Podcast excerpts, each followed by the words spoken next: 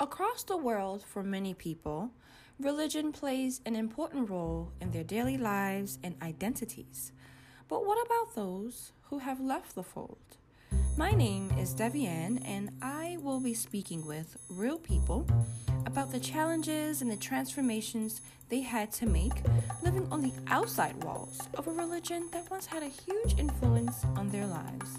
So join me on the Anchor app and tune into my podcast called Life After Leaving and share in the experience of losing religion together.